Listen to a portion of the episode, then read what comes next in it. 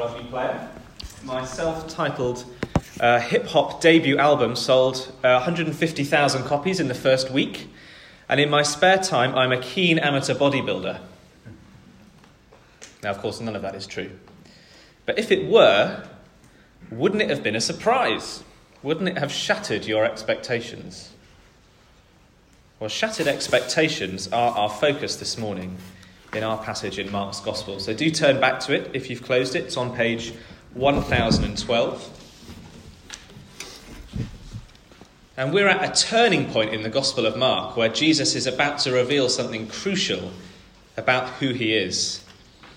He's going to tell us more about what kind of king he is and what it will look like to follow him. But you'll notice that what he says shocks even his closest disciples. And it's still shocking for us today. So let's dive in. Our first point the Son of Man must suffer. Let me read again from chapter 8, verse 31. Jesus then began to teach them that the Son of Man must suffer many things and be rejected by the elders, the chief priests, and the teachers of the law, and that he must be killed, and after three days rise again. He spoke plainly about this. And Peter took him aside and began to rebuke him. Why does Peter rebuke Jesus? That's a weird thing to do, isn't it? That's quite odd. Especially because three verses prior to this, Peter declared that Jesus was the Messiah. And not only that, but it's taken us eight chapters to get to a point in Mark's Gospel where one of the disciples finally realizes who Jesus is. Peter realizes Jesus is the Messiah. That means the authoritative, divine, eternal King over the whole world. It's a huge conclusion to come to. And so to rebuke the Messiah, the King of the universe, is odd, isn't it? Peter must have been so appalled at what Jesus had just said. And so, to understand Peter's shock, we need to understand what it means for Jesus to say, The Son of Man must suffer. Now, what is this title, the Son of Man? What does that mean? In the Old Testament book of Daniel, the Son of Man is a character who is given ultimate power and authority. And in Mark, Jesus uses this title for himself at key moments when he displays power and authority, when he when he heals the paralytic and when he declares himself Lord of the Sabbath. The Son of Man is connected with power and authority, but not suffering. The Son of Man and suffering don't go together. Like oil and water, they don't mix. Or like orange juice and toothpaste, the idea of the two together just puts you off. So we can see why Peter might find this hard to stomach. Imagine the situation. Peter pulls the king of the universe aside and says, No, no, Jesus, you've got this completely wrong. The Son of Man doesn't suffer. You're the Messiah. You're here. The kingdom of God is at hand. Just like you said, the kingdom's coming. How can you say that you'll suffer? So we can sympathize with Peter to an extent. But Jesus is having absolutely none of it. Verse 33 Jesus responds to Peter by saying, Get behind me, Satan. You are not setting your mind on the things of God, but on the things of man. Is that the response we expect from the lips of Jesus? Peter is told that to deny that the Son of Man must suffer is satanic. To deny that the Son of Man must suffer is satanic, it's evil, it's opposed to God. How do you react to that? That sounds strong, doesn't it? And even for us Christians who know that Jesus did suffer, or do we believe that it is central to who Jesus is? Do we believe that it was essential that he suffered first? that it wasn't an accident, but that he had to suffer. To believe otherwise is not, is not harmless, not just a different emphasis, but according to Jesus, it's satanic. So to say Jesus' death was a tragic accident, satanic. To say Jesus didn't have to die, evil. Jesus says he had to suffer before being raised in glory. Suffering first, glory later. Which means we must hold these things together when we consider Jesus. He is the authoritative king over the whole world, and he must suffer. He's the divine ruler, and he was deserted by his friends. He was God in the flesh, and he was killed. Why? It's a bizarre paradox, isn't it? And Mark tells us later that Jesus died for our sake, giving his life as a ransom to pay the price for our freedom. And this is why to deny Jesus' suffering is satanic, because Satan doesn't want us to be free. Jesus took upon himself the judgment of God for your rebellion and mine. It was necessary. The Son of Man had to suffer first. So, is this the Christ you know? When you consider Jesus, do you hold this path in your mind of suffering first and glory later? The truth that Jesus is the divine ruler of the universe, the judge of the whole earth, but that he suffered first at the hands of men for our sake.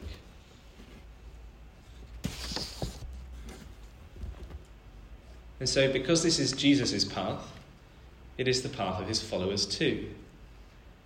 That's our second point. His followers must follow his pattern. And so Jesus goes on to talk about his followers just as Jesus' path meant suffer first, glory later, our path is the same.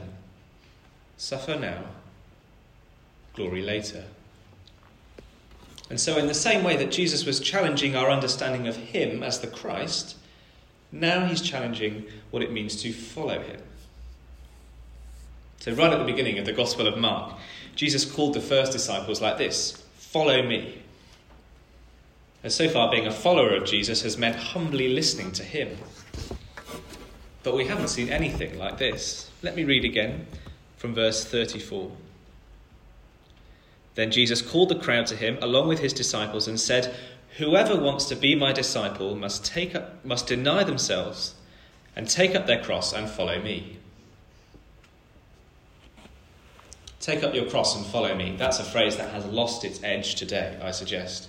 We say we all have our cross to bear when we're taking out the bins or doing the ironing or cleaning up after the dog or something slightly unpleasant. But to Peter and the disciples, it meant something else entirely. The cross was an instrument of torture designed to cause agonizing, humiliating death. It was reserved for the most appalling criminals, the lowest of the low. It meant shame and dishonor.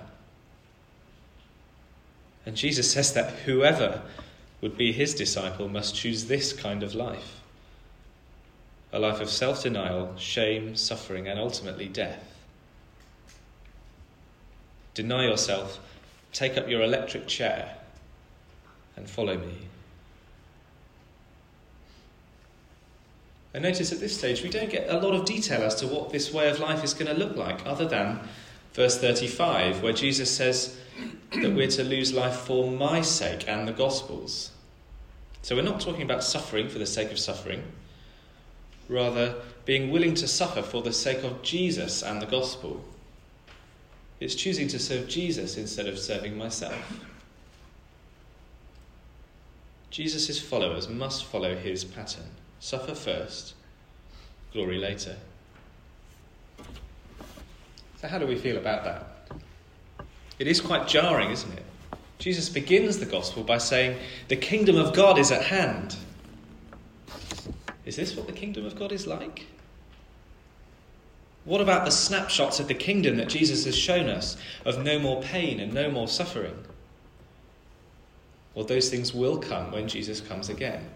But he suffered first.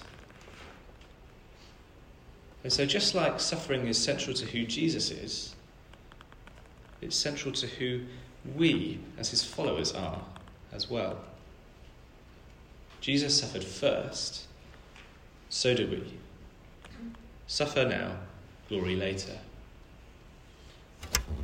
Now, we are used to this idea in some areas of life the idea of undergoing some kind of pain or suffering before glory.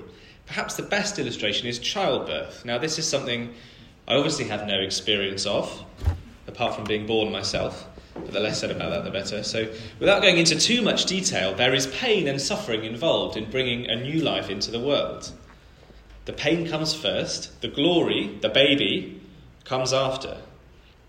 And this timeline is fixed pain first, baby later. If there are any mothers here that want to tell me I've got that wrong, please come and correct me afterwards. But I think that's right. So pain first, baby later. Suffer first, glory later. But I wonder what we think following Jesus ought to look like now. If you're like me, maybe you think something like a comfortable, moderately successful sort of life with a, with a bit of extra church going I think that my expectations for my life before I became a Christian and after I became a Christian were, were only superficially different. But if I follow a king who suffers first, why should I expect life to be any different? If even the king of the universe suffered first, why should we, as his followers, expect any difference? But maybe, maybe you do feel like you're losing your life now for the sake of the gospel. Maybe you're undergoing any number of trials as a follower of Jesus. Perhaps work is harder because you've been speaking about the Lord Jesus. Maybe obeying Jesus causes you to be mocked or not taken seriously or looked down on. And it is possible in moments like that to think that maybe something's gone wrong we might ask ourselves, surely I'm on the side of the King of the universe. What's going on? Why am I suffering?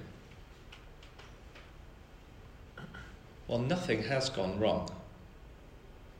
I mean, even this, this passage even seems to tell us that this is the normal pattern of the Christian life. Nothing has gone wrong. In fact, following Jesus is always going to be hard because we follow a king who suffered first. We follow Jesus' pattern. But it's a big ask, isn't it? And why would anybody choose to follow this pattern? Well, part of the answer is in verses 36 to 38. And that's our third point. Because the Son of Man will return in glory the motivation for choosing a life of self denial now is the future return of the Son of Man. Let me read from verse 35 again. For whoever wants to save their life will lose it. But whoever loses their life for me and for the gospel will save it. What good is it for someone to gain the whole world yet forfeit their soul? Or what can anyone give in exchange for their soul? If anyone is ashamed of me and my words in this adulterous and sinful generation, the Son of Man will be ashamed of them when he comes in his Father's glory with the holy angels. So, do you see here we have the carrot and the stick, the positive and the negative. So, positively, whoever loses their life now will save it. Can you see that in verse 35? It's certain. And verse 36 says that to save our soul is more valuable than anything, even the whole world. To save your life beyond death into eternity is more precious than anything this world has to offer. Denying yourself now to follow Jesus is worth it because the Son of Man will not be ashamed of us when he returns in glory. That's the carrot. Now, the stick. There is nothing in this world that I can exchange for my soul. In verse 37. Once it's lost, it's lost. And verse 38 says that when the Son of Man returns, if I'm ashamed of him in this life, well, he will be ashamed of me then. The one who has all authority over God's eternal kingdom will cast me out. So you see, positively and negatively, the motivation is the return of the Son of Man in glory. Now, this changes everything. If there is a future glory, then it is worth choosing this life of suffering now. How certain is future glory? Well, the King is risen and is coming back, verse 38. The Son of Man does not stay dead, he is risen and he will return in glory. And imagine for a moment with me that there was no glorious return of the Son of Man. Let's take this out of our Bibles. It sounds appalling, doesn't it? And it is. But isn't this often how we think? Because the, the future coming of the Son of Man is not at the front of my mind most of the time. And yet, without it, what reason could I possibly have to follow this, po- this pattern? It's a lose lose. Lose life now, no life later. So when being a Christian becomes difficult and I do feel like I'm losing my life, well, I'll give up, won't I? But if you're here and, and you wouldn't call yourself a follower of Jesus, I'm so glad you're here listening to what the Lord Jesus says. And I imagine the idea of losing life now seems quite unattractive. And maybe even the opposite of what you thought being a Christian was all about. But I hope you can see that the future coming of the Lord Jesus makes all the difference. How will he respond to you on that day? Will he be ashamed of you? Or will he save you? Because these verses are very clear that he will reject those who reject him. So please take the opportunity while you're here to uh, ask any more questions you might have about the claims of Jesus. Um, or maybe make use of this card that you'll have found in, inside your Bibles as a sign up card. Um, and there's a box you can tick that says courses and events exploring the Christian faith. That'd be a great way to, to keep on thinking about the things that we've been talking about this morning. So, finally, the surprising pattern that Jesus and his followers walk is one of suffering now, but unimaginable glory later. Let me read verses 31 and 34 as we close. Jesus began to teach them that the Son of Man must suffer many things and be rejected by the elders, chief priests, and teachers of the law, and that he must be killed, and after three days rise again. Then he called the crowd to him along with his disciples and said, If anyone would come after me, he must deny himself and take up his cross and follow me. Allow me to lead us in prayer together.